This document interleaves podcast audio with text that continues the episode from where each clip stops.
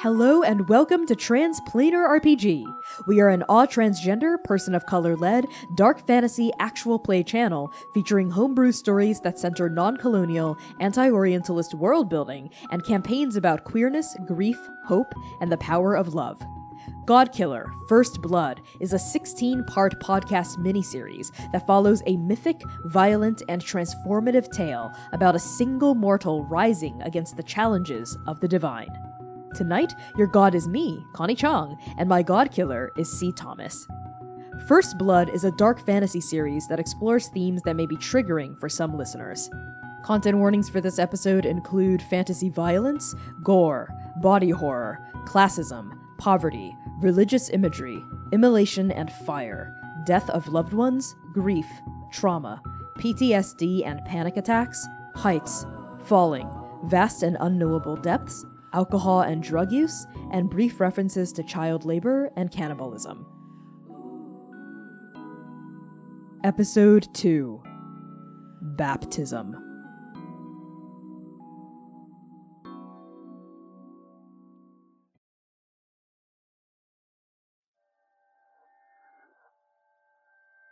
The cathedral smells like smoke and death. What remains of Jiang is a crumbled heap of charcoal on the floor before the altar. Their axe, still mid-air from their swing, clatters to the ground with a loud and final clang. Rune, you watch it fall in slow motion. The brutal, brilliant curve of the axe head, the black leather wrapped around the polished handle, the many dings and dents and scratches on the steel that you've become so familiar with from a thousand hours sparring with Jiang. Jiang, who taught you how to fight. Jiang, who taught you how to fear, how to be brave, how to hope. Jiang, your mentor your father in so many ways you never had, your friend, now just Ash. And then Freya says, You motherfucker! And she charges forward. Her twin daggers strike like the fangs of a viper. Freya had taught you this move before, or at least she tried. You'd always been too slow, too in your head to get it right, and now you see it. The perfect arc of violence as she crests through the air, the unerring trajectory of both daggers down toward the devil's clavicle, toward his heart. Does he even have a heart? And then he snaps, and Freya erupts into flame. She smashes into his chest anyway, but her daggers break on contact. They just snap, and she bounces onto the ground as though she'd run headfirst into a concrete pillar. And Freya is shouting in pain, just like Jiang was. And you watch as she rolls, trying to put out this fire, but it doesn't go. And the more she resists, the harder and hotter it burns. And now the smell of Freya's burning flesh mixes in with the residue from Jiang, and now everyone in this cathedral is screaming. Every single heretic. Their leader is dead, their second in command is on fire, and chaos rules all. Rune, what do you do? It's so empty. This moment of terror is so empty because they're living two minutes in the past still. They haven't even begun to understand what it means to turn someone into ash, to take a life that fast, to end the existence of the person who gave their literal life force years and years and years to protect them is is ash how can that be that can't be it's not it's this is a bad dream. It's, it has to be a bad dream. And Rune is stuck like a stone pillar, completely stuck. Horrified, staring at the handle of that axe, waiting for Jiang to pick it up. Waiting for him to come back and he'll he'll pick it up in just a second. He just dropped it. He's He's going to pick it up. He will. He's going to pick it up. He wouldn't leave me. He wouldn't leave me. This is the mantra that plays in Rune's head as they stand entirely still. Before your eyes, Freya crumbles into ash, and her twin daggers clatter onto the ground several dozen feet away from Jiang's. And you are not the only heretic here who is frozen in shock.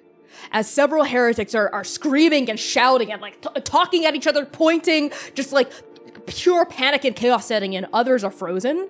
We see Opal behind you, like she's shaking, right? Like those two wisps framing her face trembling. Uh, we see Uriel, who had lost his arm in a mining accident, now wears a prosthetic. Like they're also standing there just trembling. Uh, we see Phylon, a server at the Iron Fiddle, right? Who, who had served there for 35 some years. We see his beard quivering, his eyes wide, tears brimming against his pupils, but not quite falling in, in abject shock. But then Aaliyah it is Aaliyah. It is always Aaliyah. Raises her voice. She draws her blade, a rapier, and she raises her throat and she screams hoarse at the top of her lungs Heretics! We need to fight back! If we don't fight back, their deaths will have been for nothing! Come on now! Everyone! And the heretics, your friends, your family. They heed Aaliyah's call, their jaws set, they draw their weapons, they shake their heads, they raise their voices, they surge forward as a powerful, united front all around you, Aaliyah taking the charge, Nahar roaring with their full voice, Briar's head low as she thrusts forward with a spear, Griffin running forward, Ellery brandishing a whip, Flyin with his mace, Clarion, Uriel, Emrys, even Braith. The field medic, the pacifist who had taught you everything you knew about bandaging a wound, who once told you that words cut deeper than blades, even Braith is running forward, dagger drawn, screaming, shouting, tears flying from his face, even Opal, now barely older than you, so moody, so guarded, so shy, even Opal surges past you toward the light of the devil limbed by fire, toward the light of the devil's shadow, even Opal. And as the heretics rush forward, weapons drawn, war cries brimming in their throats, the devil throws his head back and he laughs.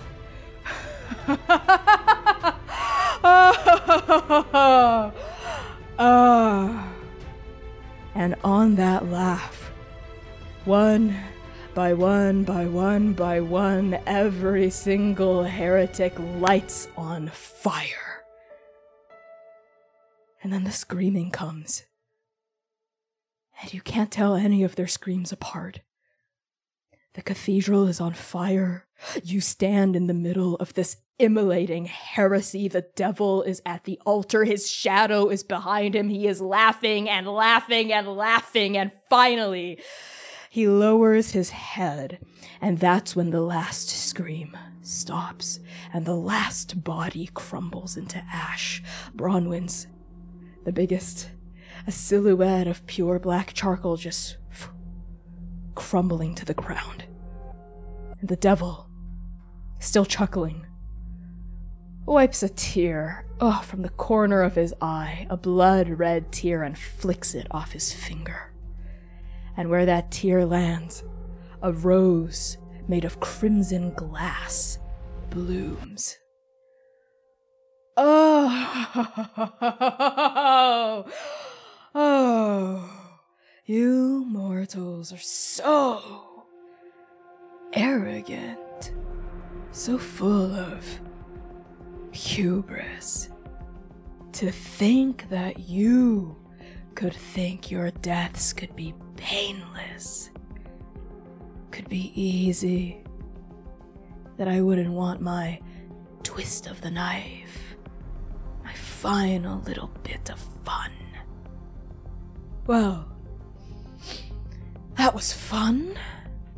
And I do think insect would pair nicely with burnt heretic flesh. Oof, or maybe just soot at this point. But that does beg the question What should I have for dessert? Any ideas?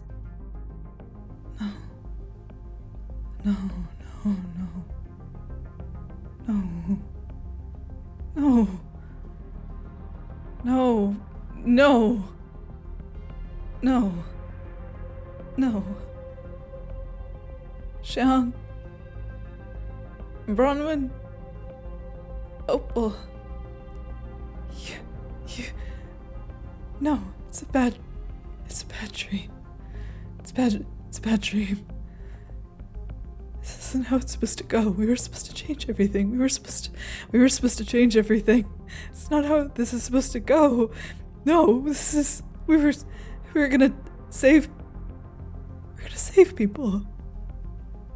We were gonna save people. Get up. Get up. Please, get up.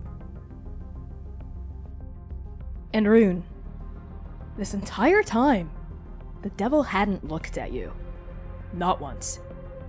But now, he turns his fire red gaze upon you, and for the first time since meeting him, because he wants you to, you understand on a visceral level the expression that's playing across his face disappointment.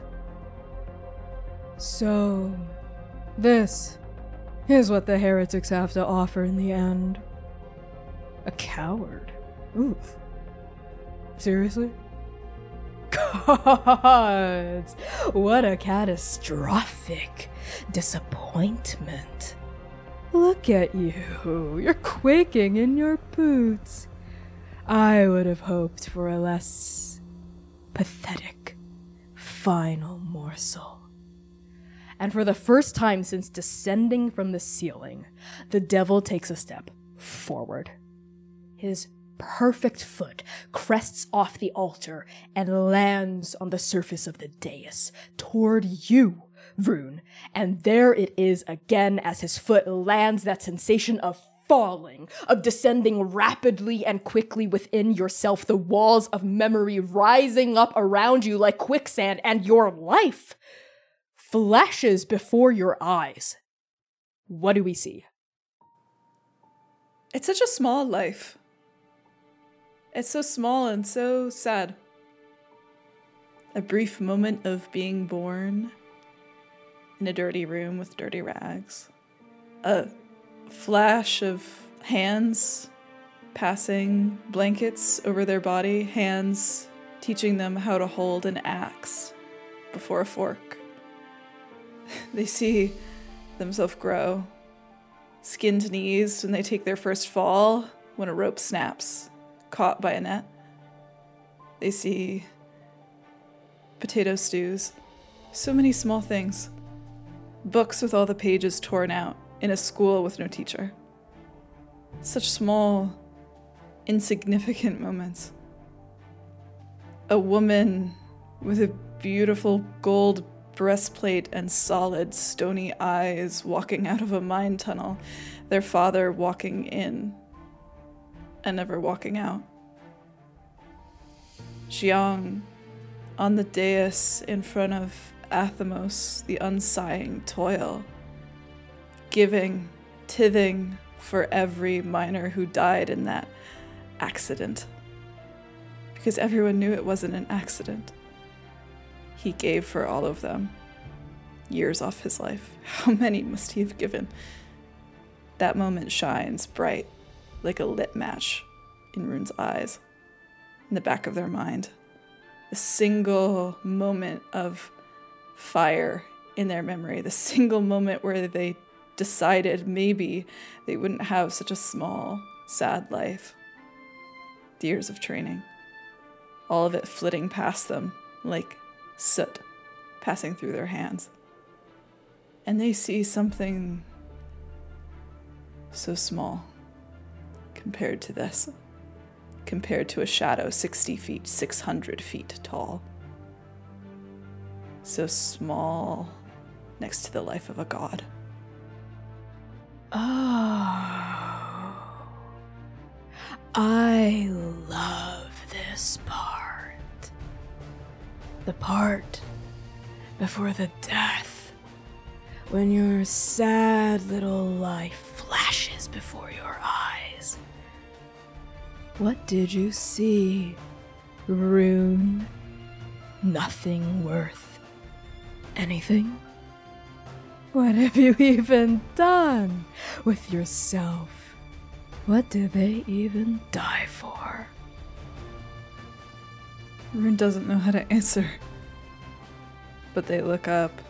They finally tear their eyes away from those piles of soot, where they beg the ghosts to get back into their bodies and be braver than them, light the way for them. And they finally look the devil in his face, in his perfectly beautiful, horrible face. Cold, stone colored eyes meeting his. And their fingers tremble as they move toward their sword, every link in that chain quivering, but unbroken. I will not break.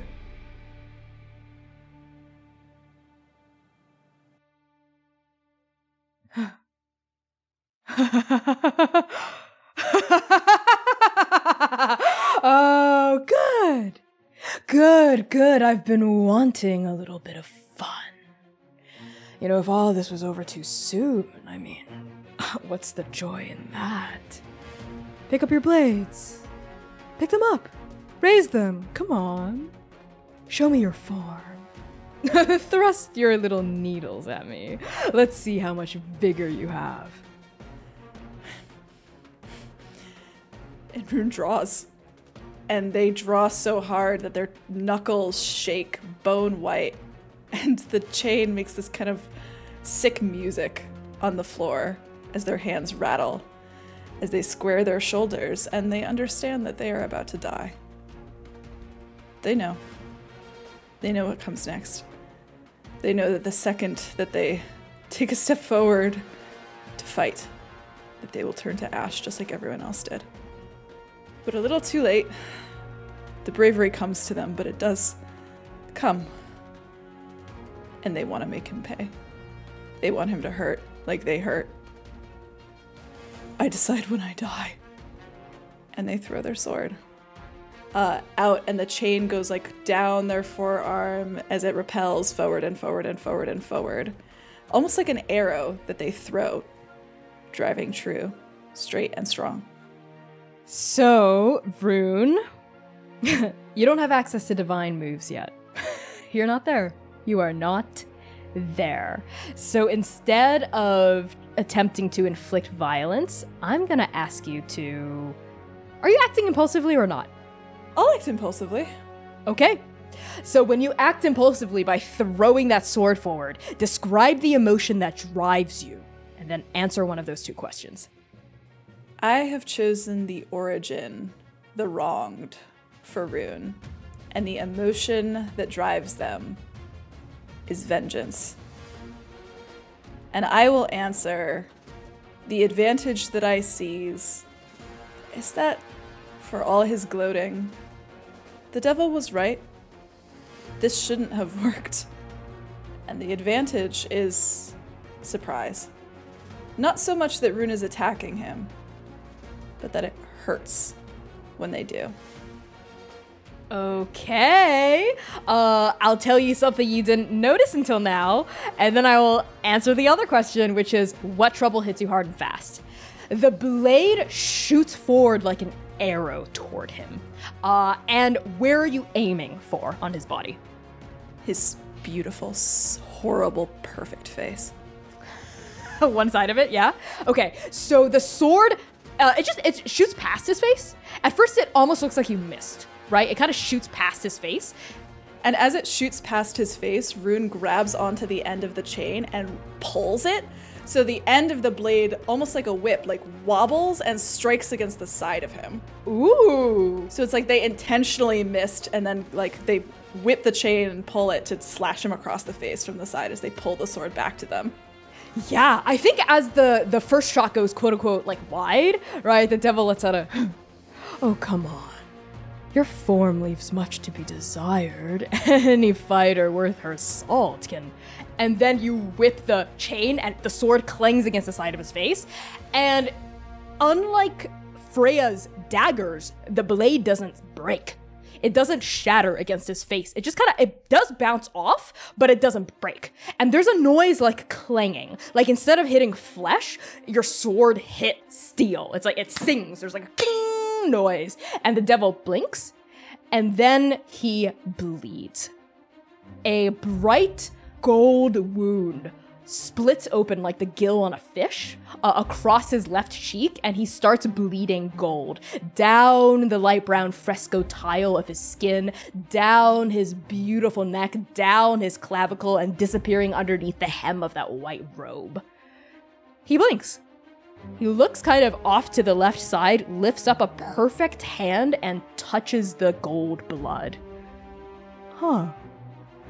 And I'm now gonna tell you the thing you didn't notice until now. This 10 foot tall, beautiful angel of a devil is not his true form.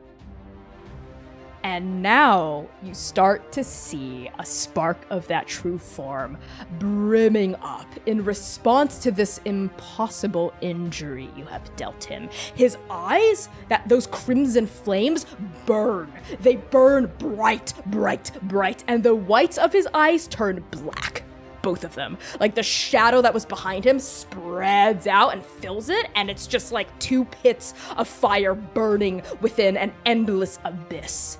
And the shadow peels itself off of the cathedral wall behind him and wraps itself around him. And where the shadow cuts in, uh, we see that beautiful fresco like tile turn to this pure black nothingness. Like he turns into just a silhouette, an abyss cut into the form of a man.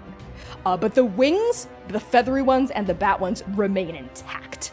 Uh, and those eyes continue to burn red, red, red. And when he opens his mouth, his mouth is pure red, right? Like as he speaks, you just sort of see fire sort of flapping open and closed, open and closed. And you also see, I think, uh, cracking open underneath his sternum, like a pure red flame.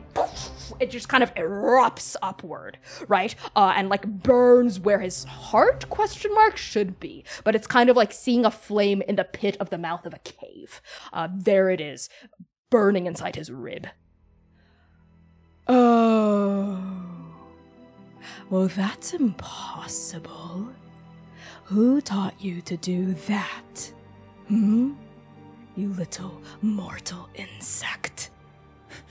He did!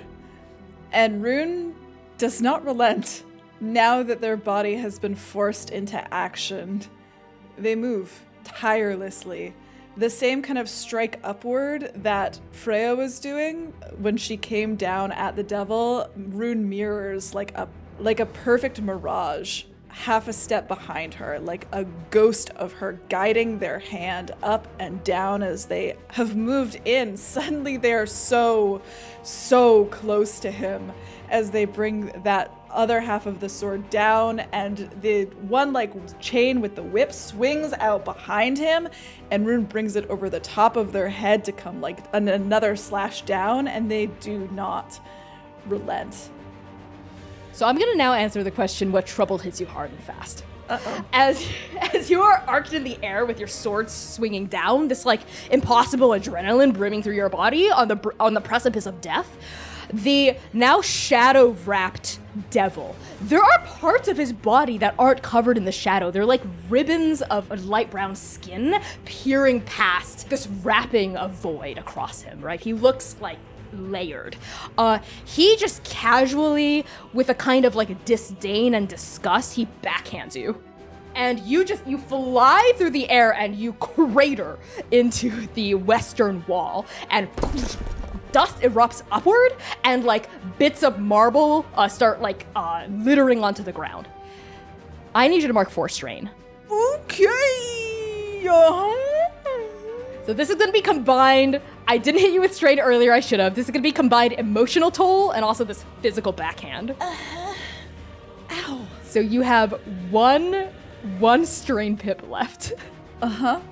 as Rune craters into the back wall and their shoulders slump down, their fists still shaking around the hilts of their sword. Bruised, bloody, so small and so insignificant compared to this god, this beast, this devil, the devil. And Rune laying in that heap of. Uh, uh, I will not break. You don't get to decide where I die. You don't get to decide where I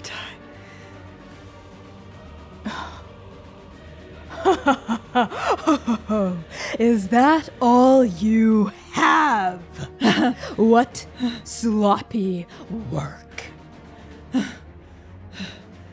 oh, come on. Jiang was light years ahead of you. So was Reyna, and Freya, and Aaliyah. Even Opal had potential. All I see here is desperation. This is what the heretics have to offer me. This impudent, arrogant little bug.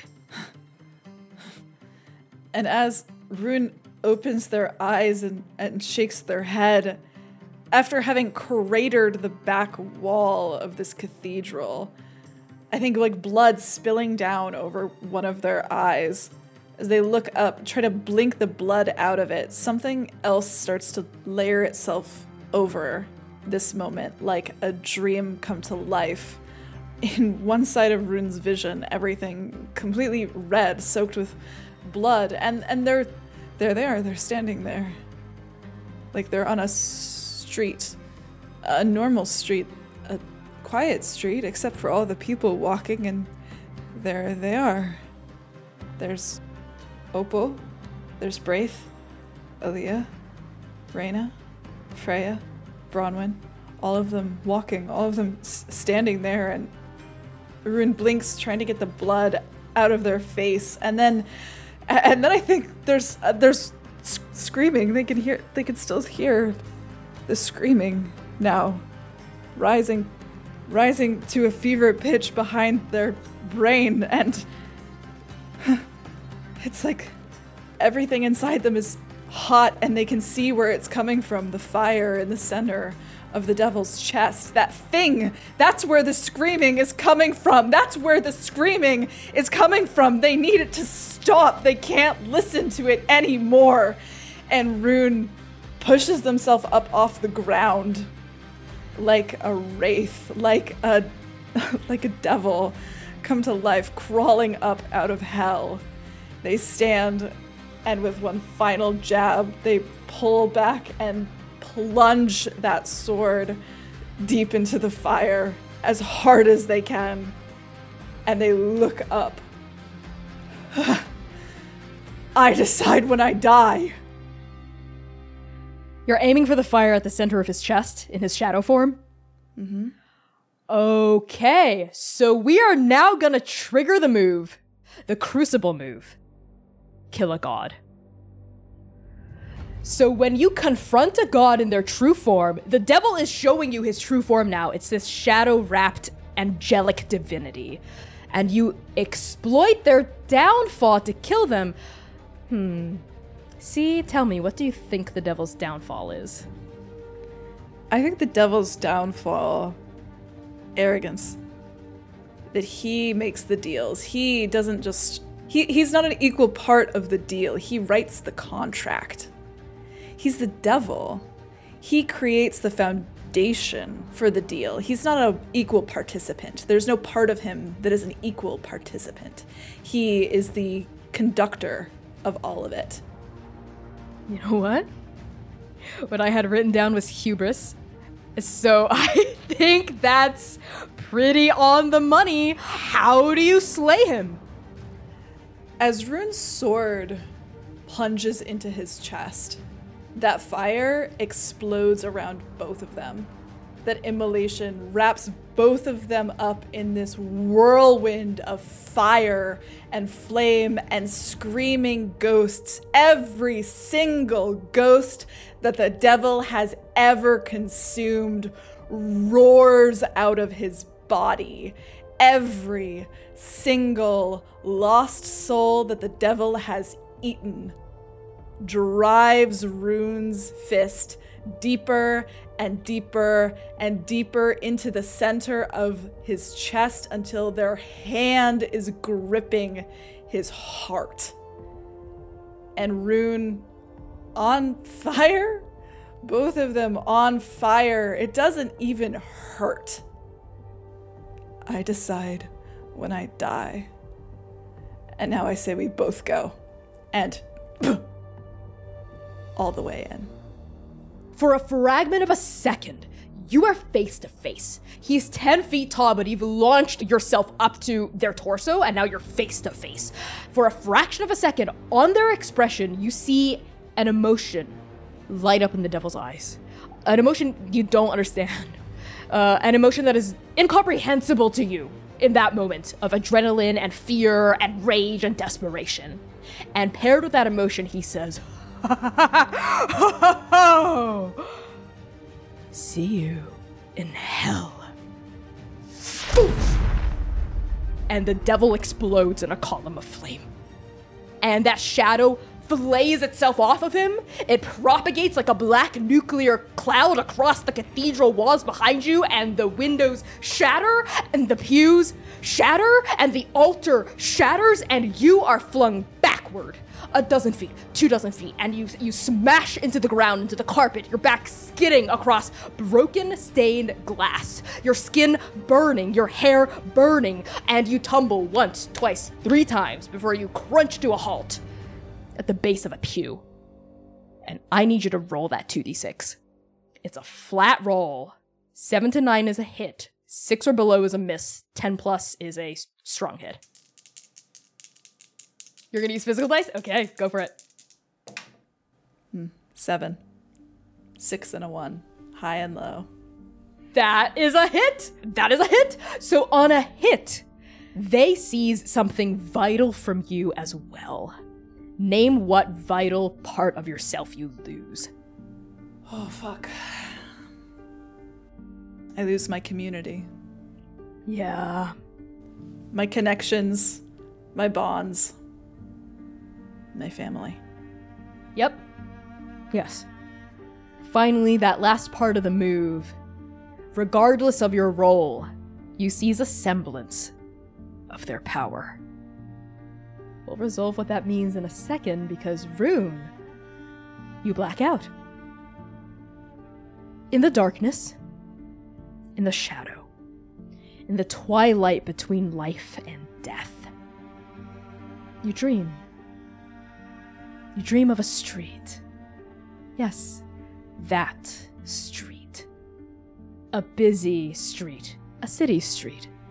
Somewhere in the cradle, somewhere you've never been and yet have always known. A street as long as time. A street as wide as space.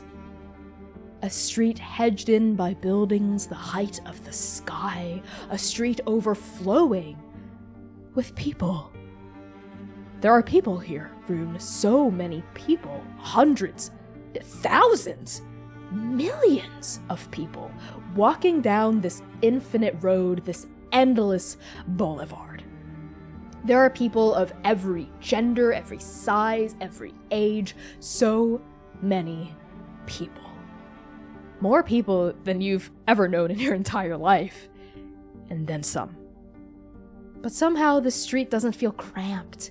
It also doesn't feel too big. It feels just right. Just right for this many people, as it always has been, as it is, as it always will be. You, Rune, are on the sidewalk. You're not in the street, walking with the people, you're simply observing them. The act of watching them is almost calming, actually.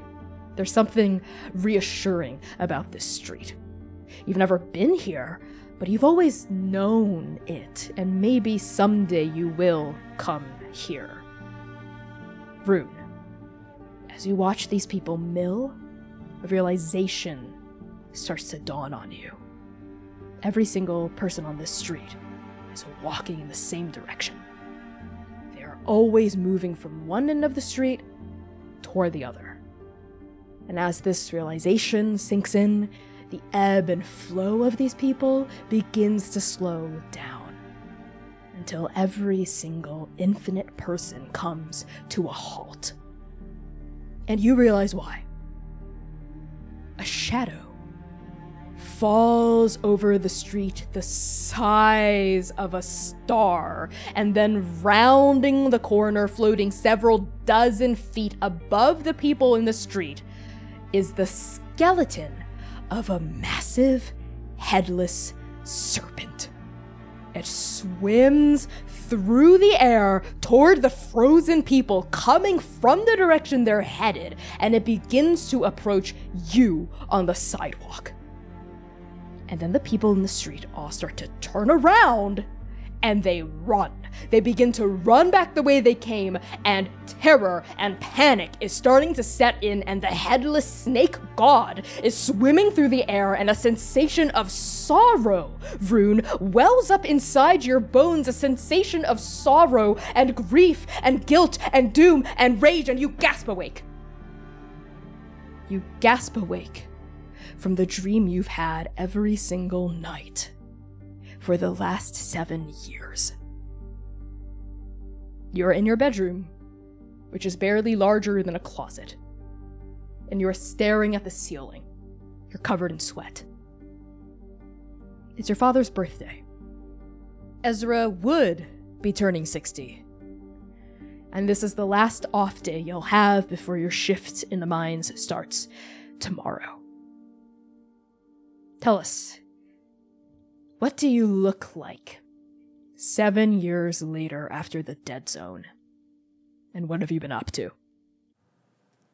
I think we see Rune from behind, silhouetted f- by a very, very small, thin pillar of light that comes through the only window into their room. It's a concrete slab with a mattress on the floor. There's light from somewhere outside, kind of cold and white, that pulls down on their exposed back. You can see burn scars crawling up their scapula, across their shoulders, down their spine, and curving underneath their pectoral muscles, these bright, shining pink scars from top surgery. They got a good trade on it. They like it. Enrune shifts more muscular now.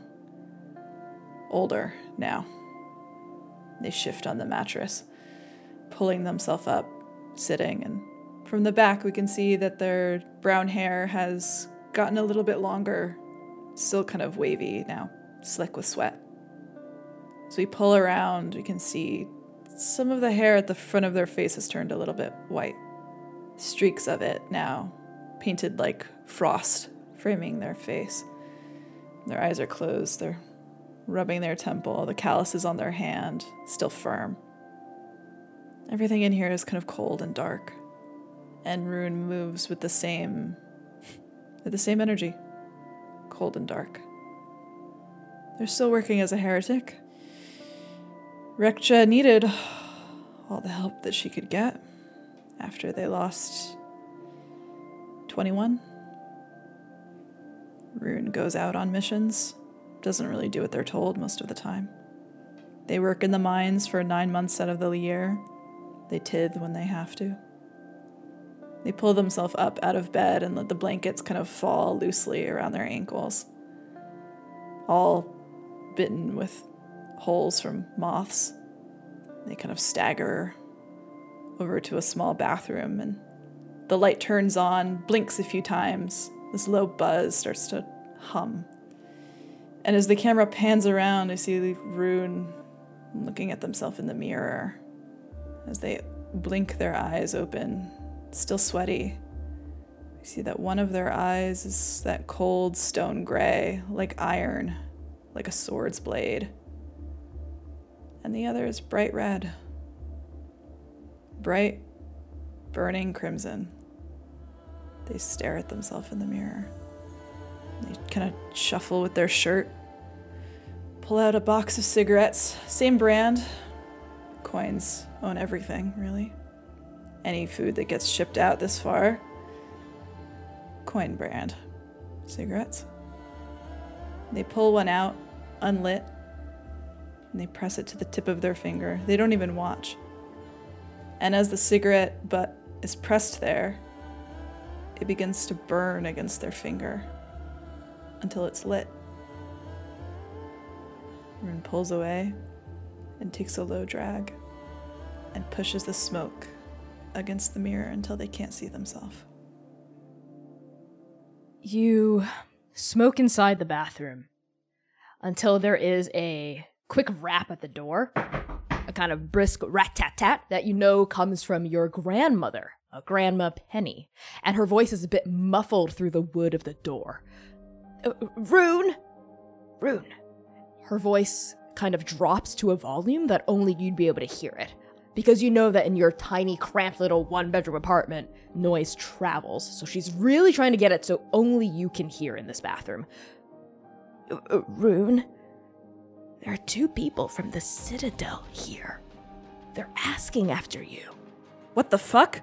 And completely opposed to the way that Grandma Penny was trying to be quiet and whisper through the door, Rune flings it open, causing it to kind of smash against the opposite wall and make a rattling, clattering sound as the smoke starts to like billow out into the hallway from the cigarette that they had just lit.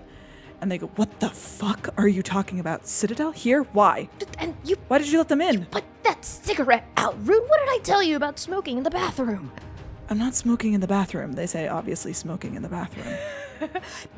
Rune, well, I don't really know. They just sort of came in. They said they were from the Citadel, and, and, and I hope I'm not interrupting anything. And sitting before you at your crappy little kitchen table are two people you've never met before in your life, but both of whom you recognize immediately. The first person is the speaker of the above, servant of the witness, the tongue of truth, and her champion, Sir Eos. The speaker, in her immaculate white robes, has turned to regard you, surrounded by smoke, Rune, and her eyes are as black and sharp as obsidian. And the speaker says, in a voice like gilded ivory, Hello. You must be Rune. I am Antigone, speaker of the witness, and I am here looking for the devil. God Killer First Blood is performed by Connie Chang and Sea Thomas. Follow Connie on Twitter and TikTok at by Connie Chang and Sea on Twitter at C Plays RPG. To play your very own campaign of Godkiller and support our show, pre-order Godkiller First Blood Edition on itch.io today. Transplanar RPG is made possible by your Patreon contributions and sponsors who believe in our mission to tell great stories and lift up our community. Sponsors like ExplainTrade.com. Explain Trade is a negotiation skills consultancy whose director, Dimitri Opines on Twitter, has asked us to say, and I quote, please sign up for Transplanar's Patreon because at some point people will figure out he's a cisgender white guy giving all his money to trans and queer art, and then he'll be too broke to sponsor us. We love you, Dimitri, and heed his words. Sign up for our Patreon today at patreon.com slash transplanarrpg. First Blood is also sponsored by Start Playing Games, the largest online platform for players to find tabletop role playing campaigns of your very own. Join a table that fits your schedule today at startplaying.games. We are also sponsored by Magpie Games, the independent TTRPG publisher behind such incredible works as Masks A New Generation, Avatar Legends, Urban Shadows, Bluebeard's Bride, and much, much more. Check out their amazing selection of Powered by the Apocalypse games at magpiegames.com. Finally, we're proud to be sponsored by Role. Role is an online RPG platform that serves as a video first alternative to complex virtual tabletops. Build, modify, and play your very own games of Godkiller on Role today at playrole.com.